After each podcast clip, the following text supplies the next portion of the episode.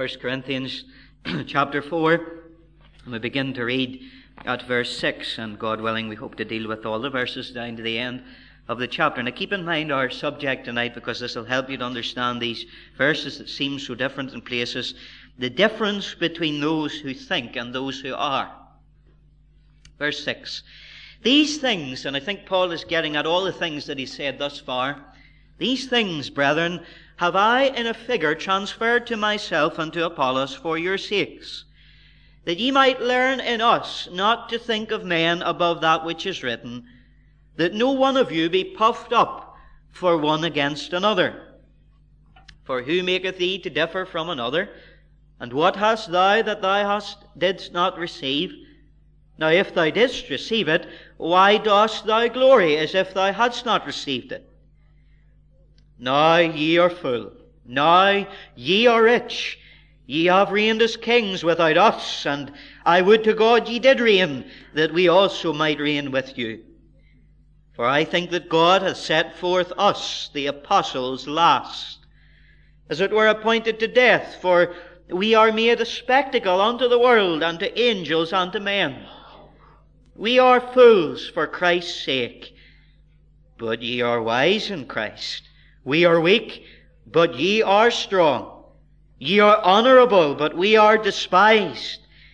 Even unto this present hour we both hunger and thirst, and are naked, and are buffeted, and have no certain dwelling place, and labour working with our own hands. Being reviled, we bless. Being persecuted, we suffer it. Being defamed, we entreat. We are made the filth of the world and are the offscouring of all things unto this day. I write not these things to shame you, but as my beloved sons I warn you. For though ye have ten thousand instructors in Christ, ye have yet not many fathers. For in Christ Jesus I have begotten you through the gospel.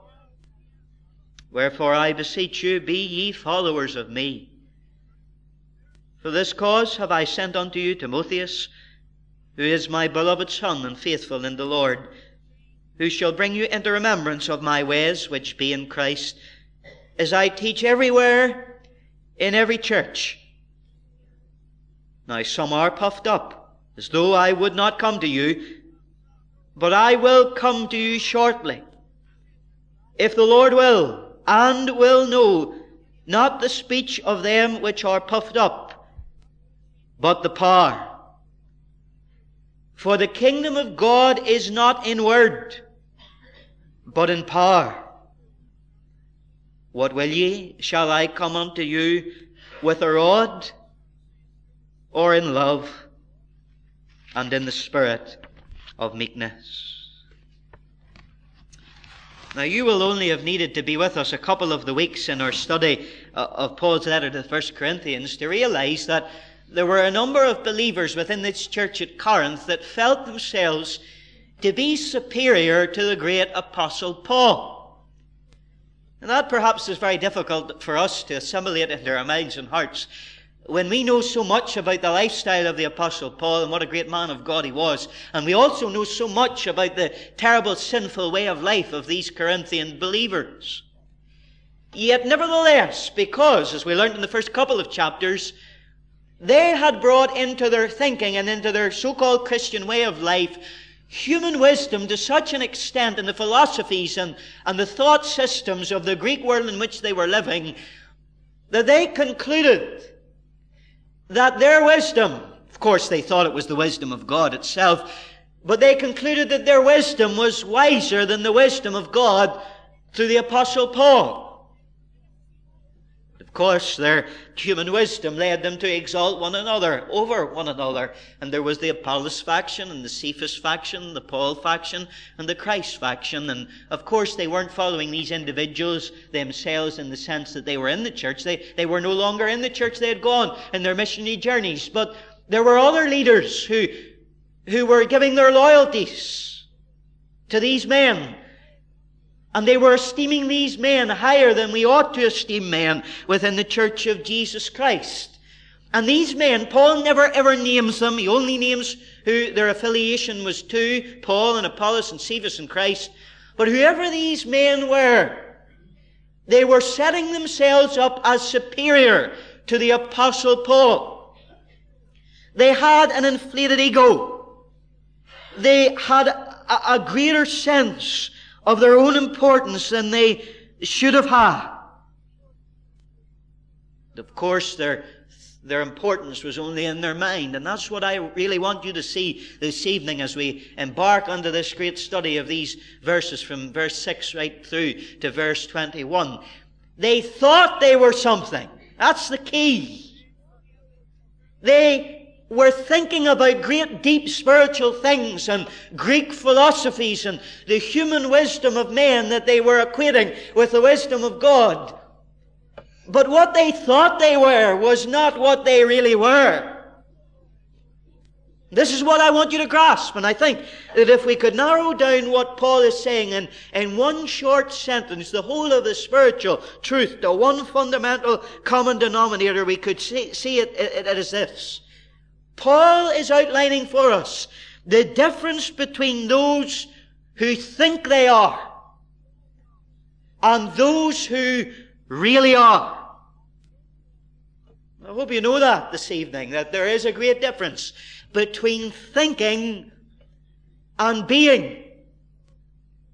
This Christian life, and this is the pitfall that the Corinthians made, it's not just about thinking. It's not just about the- theology or philosophy or ideology. It's not about that. That comes into it to an extent, and, and we must know doctrine, and doctrine must assimilate and precipitate down into our hearts and into our walk and the Christian conversation and way of life that we have. But there is a great deal more to the Christian life than thinking. And I think I'm right in saying that we could almost go into any New Testament book right now and we would find that there's this demarcation line that every apostle uh, and believing writer ha- has ever inspired, has been inspired with, and it's simply this that there's a difference between your talk and your walk. There's a great difference between what you say and what you are. You could put it like this what your belief is and how your belief affects your behavior. There's a great difference. We must not be ignorant of that as the Corinthians were. And so Paul begins this to show them the difference between thinking you are something and really being something. And he begins in verse 6 and he says, These things, everything I've taught you up to now, all of these spiritual illustrations and figuratisms that I've given to you, brethren, and that's a, a, very tender word, he's coming now in tenderness to them, I have in a figure transferred to myself and to Apollos for your sakes. And I think what Paul is really saying there is, we didn't set ourselves up as leaders, Apollos and Paul and Cephas. We didn't say follow us, but men seem to want to follow us. So I'm going to de- demote myself in your eyes, demote Apollos and Cephas and Paul so that I can deflate your human pride. See why he's doing this? Why he's about to, to demote himself in the eyes of these believers? Because he wants them to see clearly that you're not to worship a man. You're not to follow a man. You're not to set a man up on a pedestal. And so Paul begins to show up these factions and these schisms within the church. And he's wanting to give these believers a real lesson in humility. And so he begins. Here it is, and it's reminiscent of what we learned last Monday evening. That ye might learn, verse 6, in us not to think of men above that which is written, that no one of you be puffed up for one against another. Now, Paul could be talking about absolutely anything when he says not to think of something above that which is written. The canon of Scripture, the word canon in Latin literally means measuring stick. And that's just what the Bible is, the canon, the measuring stick of Scripture. And we're meant to measure all our beliefs and all our behavior according to the measuring stick of the Word of God. And as he narrows it down, that could be applied to any subject in our lives.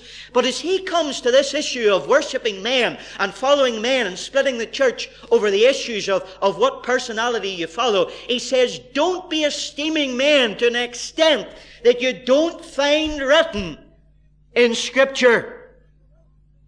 Do not think of men above that which is written. So important.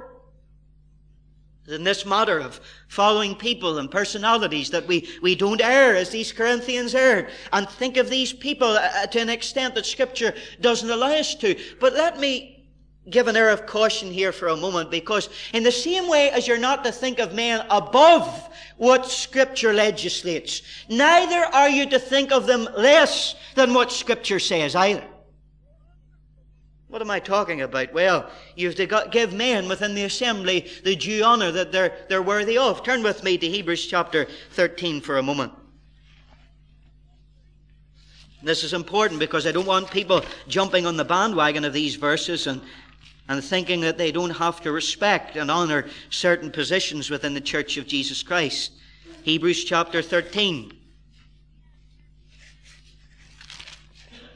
Verse 7. Remember them which have the rule over you. Remember them. That's the oversight, the elders.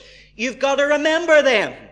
It's not all right to forget them or to forget what they say or what they've legislated, hopefully in the will of God. You've got to remember them. That's what Scripture outlines. That's what's written. Verse 17. Here's another thing. Obey them that have the rule over you. As far as they are working and operating according, according with the Word of God, that which is written, you've to remember them and you've to obey them. A lot of churches don't like this in these days in which we live. Everybody has a view about something, and everybody wants to implement it uh, and take their own faction and their own view of things. That's not what the scriptures say. And in the same way, you're not to esteem men above that which is written. You're not to give them any less regard and honor than what the scripture says. Verse 24. Salute all them that have the rule over you. Remember them. Obey them Salute them. I tell you, I have seen people pull their sleeves up ready to hit them in this place. That's a long way off from remembering them and obeying them and saluting them, isn't it? This is what is expected of the ordinary believer in the assembly of Jesus Christ. We're not to, to put them above any other man and think that they're supermen or they're some kind of saints with halos around their head, but you've got to give these men the honor that they're due. It's the same in any assembly, or whatever assembly you come from. But it's important. You see, this is why it's so important to do what Paul is saying and to learn what is written about how we ought to behave toward uh, one another. And so he tells us this. If you look at verse 17 for a moment, in, in Hebrews, lost my place, Hebrews chapter 13. In verse 17, the second half this time, Obey them that have the rule over you and submit yourselves for they watch for your souls as they that must give account that they may do it with joy and not with grief for it is profitable for you. This is profitable. The, the Word of God doesn't tell us to do things that are not for our own good.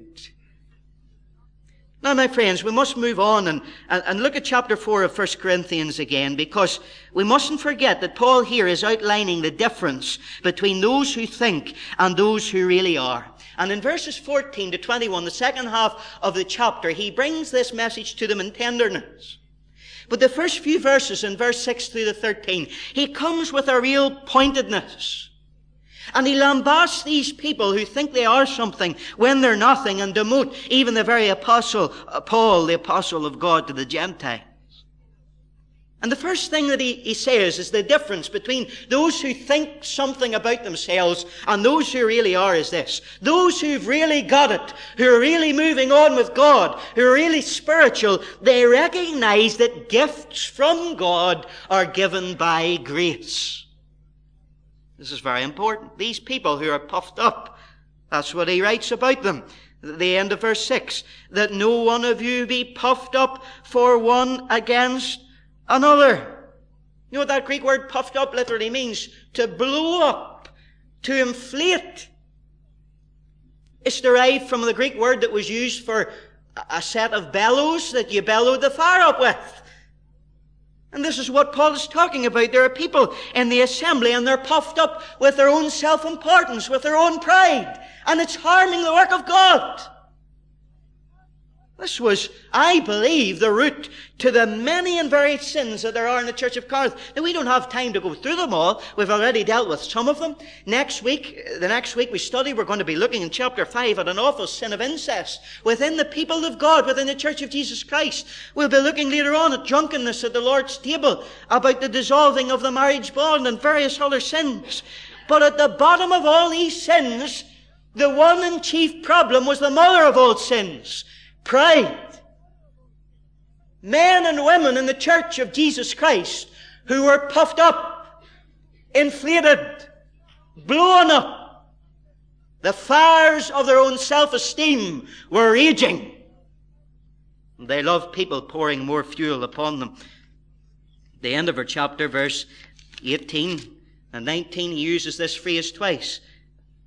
Now some are puffed up as though I would not come to you Verse 19, the end.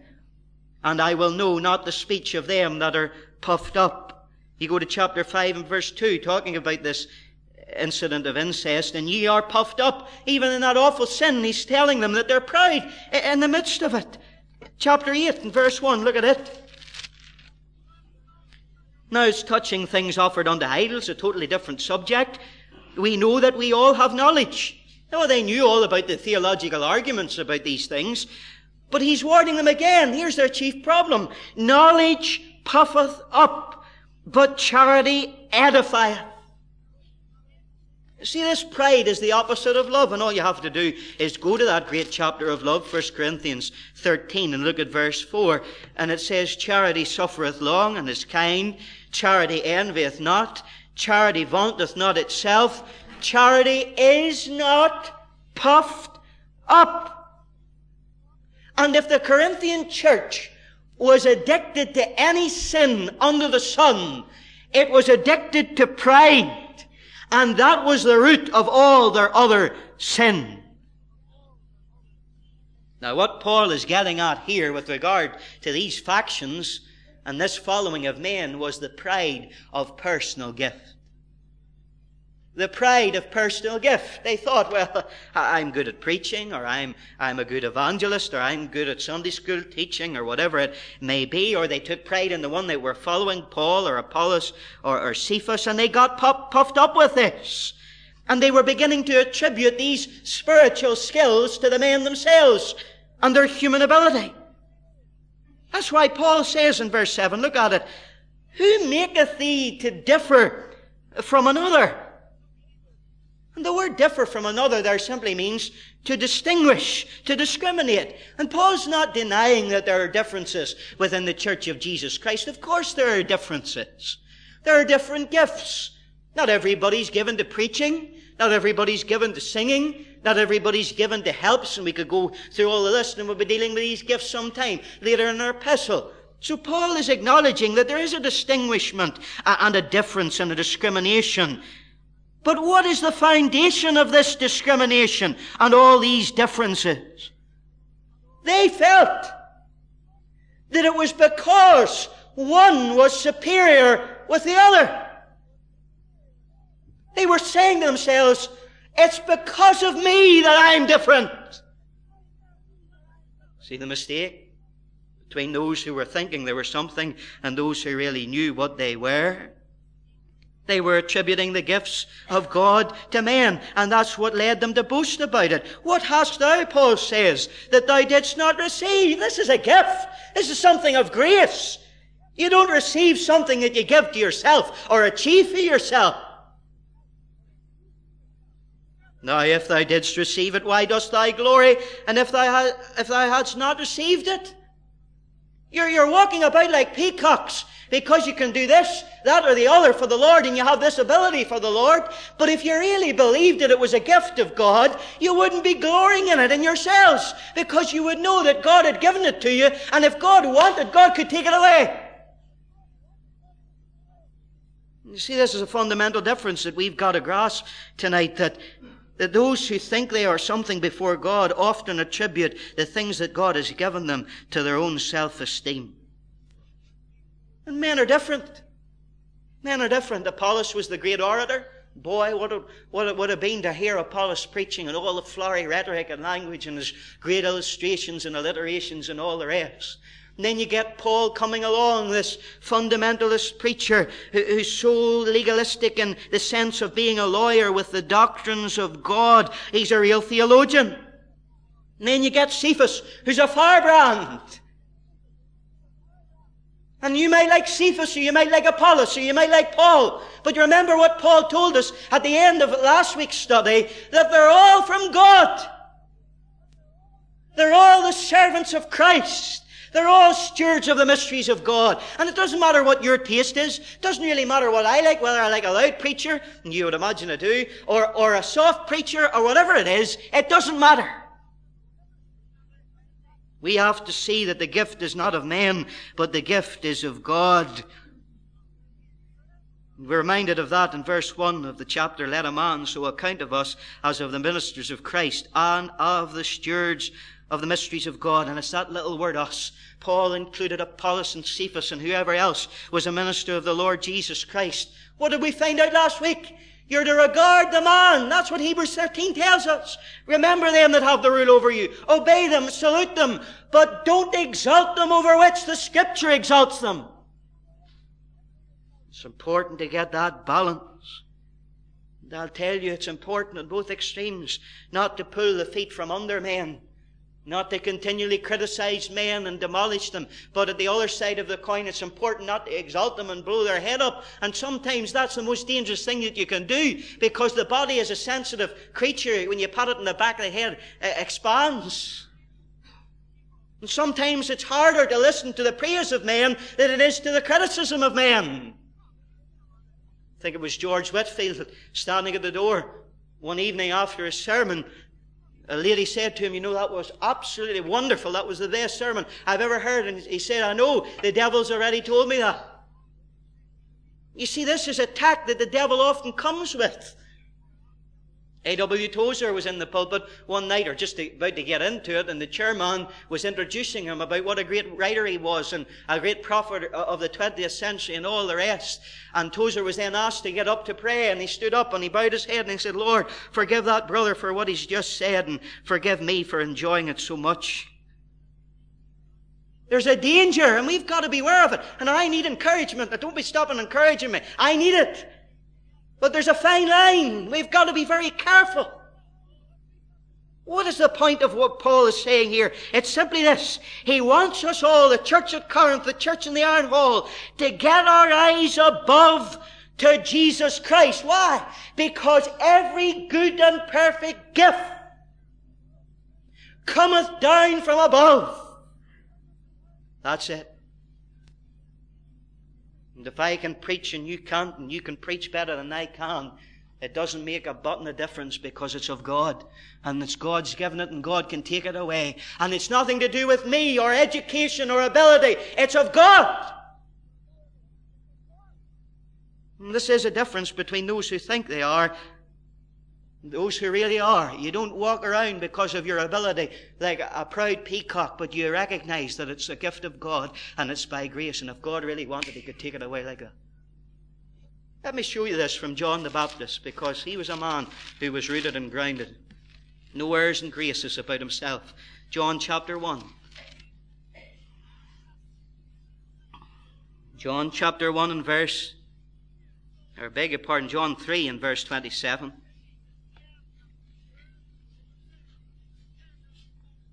John answered and said, A man can receive nothing except it would be given him from heaven. Verse 30, He must increase, but I must decrease. There you have it.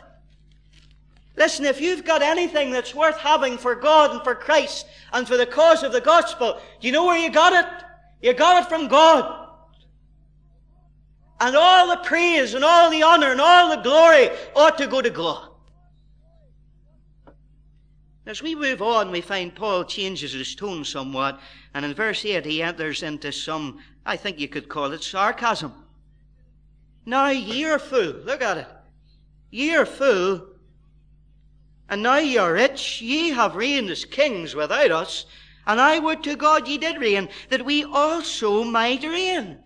You're full and we're empty. You think you've got everything. Of course you have. You think you've got everything. So that means you must have everything. You think you're rich. So that must mean that you are rich. You think you're reigning as kings. So because you think it, that must mean that, it, that it's all right. You often hear this statement that sarcasm is the lowest form uh, of humor. I don't know whether that's true or not because I find in the Word of God that men of God use it. I'll tell you better than that. Our Lord Himself comes very close to it. Turn with me for a moment to Revelation. The church's letters, seven of them. Revelation chapter 3. You know this verse too well chapter 3 and verse 17. He's talking to the church at Laodicea. And he says, Because thou sayest, I am rich, and increased with goods, and have need of nothing, and knowest not that thou art wretched, and miserable, and poor, and blind, and naked. Is that not what Paul's doing? Campbell Morgan calls it matchless satire. Trying to bring to these believers that the way that they're thinking about themselves is not the way they are. It's a kind of shock treatment to, to get them into the real world. Job uses it, you know, his accusers. Look at Job chapter 12. Job chapter 12. Job, the Psalms,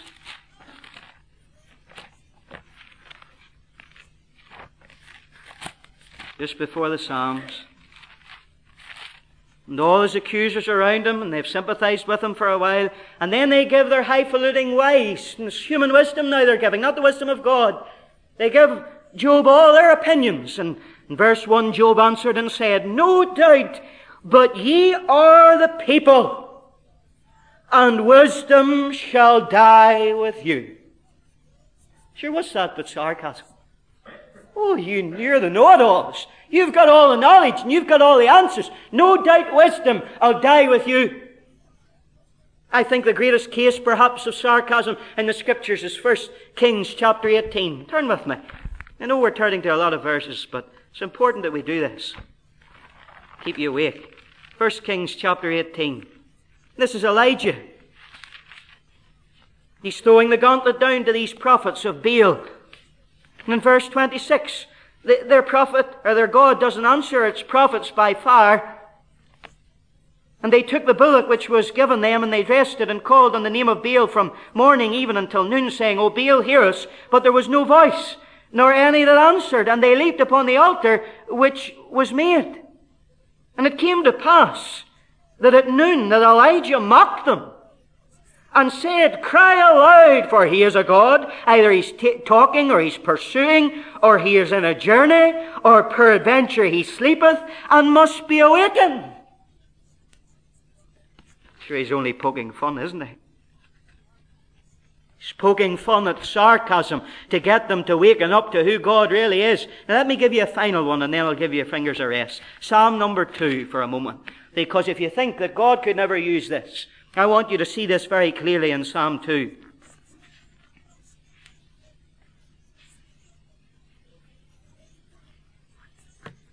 Verse 1 Why do the heathen rage?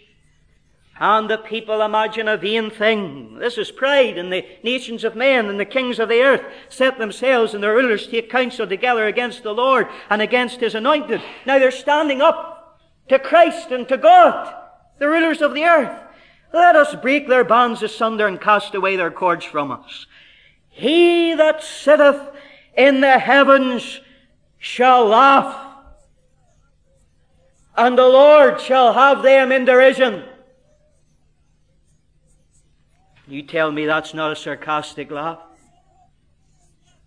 God in heaven, laughing at men's attempts from their thrones and dominions to depose the Almighty God, and he, he laughs sarcastically.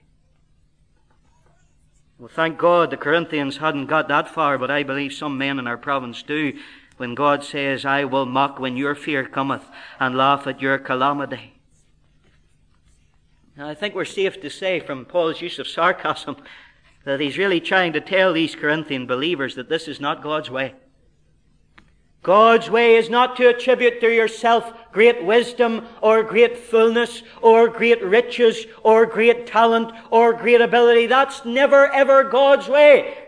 And all you have to do is look throughout the scriptures and go to Genesis 18 and look at Abraham. And when he comes to intercede before God for the city of Sodom because his, his nephew Lot lives in it, what does he say? Lord, I've come to you and I, I dare to lift up my voice, one who is a creature of the dust.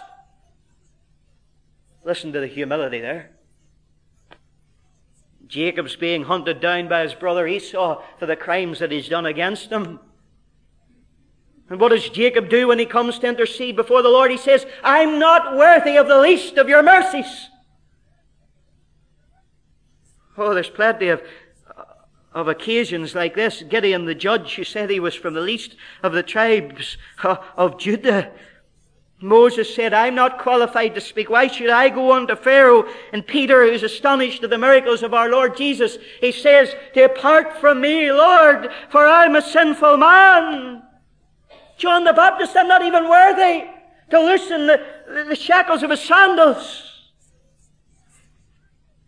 Paul himself said, I have nothing in myself, but my sufficiency is of God, and I am the less of the least of all the saints. This is powerful stuff. But you know what's even more powerful? You come to Philippians chapter 2, and it says of our Lord, He counted it not robbery to be equal with God. Let me translate it like this He saw it not as a thing to be grasped at his equality with God. Doesn't mean he wasn't God, he is God. But it wasn't something that he tried to portray before men all the time to get men to respect him. But it says he made himself of no reputation. What about that? Imagine that these men couldn't bring themselves to do it, but the prophets of old and the great apostles and the Baptist himself but their Lord was able to do it. That's the difference between those who think those who really are. Now, can I just say this to you? If you look at verse 8 of chapter 4 of Corinthians, these three things that these people attribute to themselves, look at it. Ye are full, ye are rich, ye have reigned as kings. Would I be writing, right? I believe I am right in saying that these three things are three things that will not be realized by the individual child of God and the church of Jesus Christ until the millennial reign of Christ. Look at it again. Full, rich, reigning as king. You see what these believers were doing? They were attributing to their personal present experience now in time things that would not be realized until the millennial reign of Christ. In other words, they were not in God's will, but they were proportioning reward to themselves already before the judgment seat of Christ. But that poses the question to us all. Are we rewarding ourselves and resting before we ought? What Paul say? I would that ye did reign. What does he mean? Because if you did reign, we'd all be full, we'd all be rich, we'd all be resting. we'd all be reigning and there'd be no divisions because we'll be all following our chief captain and commander of the Lord of hosts, the Lord Jesus Christ. But we're not reigning. And we're going to find out in just a minute what was happening to those who really were. Not those who were thinking, but those who really were. They were suffering. See, that's the order, friends. Because you look at what Paul says to Timothy, 2 Timothy, don't turn to it, 2 and 12. Those that suffer with him shall reign with him. The difference was, as your second point tells you, those who really were, not those who were just thinking, but those who really were, were tasting of apostolic hardships. Let's take time to look down these verses. Verse 9. I want to read it, if you would allow me, in another translation, Way's translation. You'll not be able to buy this off the shelf. Listen to it. Verse 9 to 13. It seems to me as if God has exposed his apostles to public view, like the doomed wretches who close a triumphal procession that we, like them, have been exposed in the amphitheatre before the eyes of the world. I of angels as well as men. We maintain the old crude absurdities in Messiah's cause. Your faith in Messiah is quite a philosophy, but we feel ourselves poor weaklings you are strong enough to stand alone. You are men of distinction. We are abject outcasts. We have never known your privileges from the outset. To this day, we have been suffering hunger, suffering thirst. We have no decent clothing. We are victims of mob violence. We are homeless men. We have to toil hard, working with our own hands. I tell you, there's a great difference here. This is the difference between those who think and those who are. Because while these Corinthians were, were philosophizing in their ivory towers, fighting over childish differences and divisions and rivalries, the apostles, Paul says, we, the, the, the apostles who are lost, are counted as doomed men.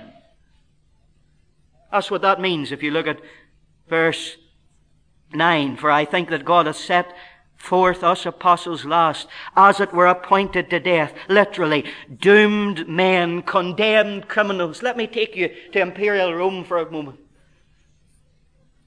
The great victorious general comes back from battle, and he has his great victorious army and battalions behind him, and they throw up the rose petals of victory, and they're trampled on the ground, and the perfume of victory goes right throughout the great city. But you know what comes after all the gifts that are obtained for men from the spoils of battle? There are the criminals and the prisoners and the vagabonds that they've taken with them. That's what Paul means when he says God has set us apostles last. Doom! Like these criminals uh, on the triumphal procession who are going to be fed to death. Look at verse 9. For we are made a spectacle. And if you don't believe that and you think it's far fetched, you know what the word spectacle is in the Greek? Theatron. Look at your margin if you've got a good margin Bible. The word is theater, literally theater. We're the apostles who've been made a spectacle. And you know what they would do with these prisons, prisoners and criminals that brought up the rear in the triumphal procession? They would take them all to the great amphitheater and they would have a celebration and all the gladiators would come out and fight with one another and with the wild animals. And then at the very end, they would bring out the dregs of humanity. The worthless creatures of the earth. These criminals from battle. And they would feed them to the lions. They wouldn't have any armor. They wouldn't have any weapons. They were without hope, doomed men. You know what James Moffatt, the way he translates it? God means us apostles to come in at the very end like doomed gladiators in the arena. And you know who are those who are looking in? The spectators. Look at verse, verse 9. A spectacle to the world of angels and of men. You see this? The Corinthians in their ivory towers thinking they've got everything and they know everything. And here's Paul coming along to compare to them those who really are, those who really have the truth of God, those who really are serving Christ. And what's happening? They're made a spectacle, like doomed criminals, fed to the lions, and the angels are looking down astonished at what they can suffer for Christ, and men are looking on and attributing them as fools for Christ. But the difference is this is the real thing. And I'll tell you, you hear of Vietnam, and you hear of China, and you hear of Brazil, and wherever else in the world where your brothers and sisters in Christ are suffering. But I want to warn you, don't treat it like an entertainment. What I mean by that is not getting gratification out of it, but talking about it in such a way as if it's not real, or in such a way as if you could never go through it one day. They are fools, verse 10, for Christ. The word is moros. It's the word we get moron from. As far as the world was concerned, they were moronic. Look down this list. It's very important. Ye are wise. We are weak. The apostles weak. But ye are strong. Ye are honorable. But we are despised. Even unto this present hour, it hasn't stopped. We hunger. We thirst. We're naked, we're buffeted. Could it say of the servants of Christ today that they're hungry? That they're buffeted? That they're naked? They have no certain dwelling place? I read of John Wesley and even an Irish evangelist who went around on horseback preaching in Gaelic to the people that didn't even know English. And he would have bedded down in a hedge for the night in the wind and the snow and the hail and then got up on the next morning and on his horse and went and preached the gospel no certain dwelling place. This is a change from today, and they labor, verse 12, working with our own hands. Being reviled, we bless. Being persecuted, we suffer. If their wage that the church was giving them wasn't enough, they would go out and work for a wage. Don't get me wrong. I'm not talking about the churches that say, Lord, we'll keep them poor, you keep them humble. And the near starved men to death, and thank God I, I'm far from that experience here. I'm well looked after in this church. But my friends, there's a disturbing trend that goes the opposite way. That men of God, so called in the ministry of God, are moving and working and living for money. It's not being defamed, but it's being famed now. Being defamed means being injuriously spoken of. That means people speaking about you and injuring your reputation. That's what was happening in the apostles' day. But men will go anywhere to get their reputation, had an honor. We entreat and we are made, now you mark this, the filth of the world. You know what the filth, that literally means in Greek? The offscouring. You burn the potatoes and you've to clean the pot and you scar off all that black dirt. Maybe you do it quite a lot, some of you. You scar off the black dirt and it just goes to the rubbish. It's good for nothing. That's what that word is. Useless. Scum. Worthless. That is what the apostles were attributed as. The filth, the offscouring, it's exactly the same word. And it was also used of these criminals that were fed to the lions, that were useless, that, that were an expense to the public and were thrown in the sea or killed by any other way. And it just represents the most abject and despicable of all men, the rubbish of humanity. And they would even get these men and sacrifice them to their pagan gods because they were worthless. They didn't have any family. They didn't have any jobs. They weren't bringing in any income or revenue to the government. They were worthless. Sacrificed. Picking up an old chump. Putting him to death for their God. That's what the Christians, that's what the apostles were like to them. We don't have time to read it. That's what all the Christians were like. Hebrews chapter 11, you go home and read it, verse 37 and 38. That's what Paul went through, 2 Corinthians 11. My friend, can I, and I have so much more to say to you, but can I finish on this note? That's what our Lord went through. You remember what he said? Is the servant greater than the master?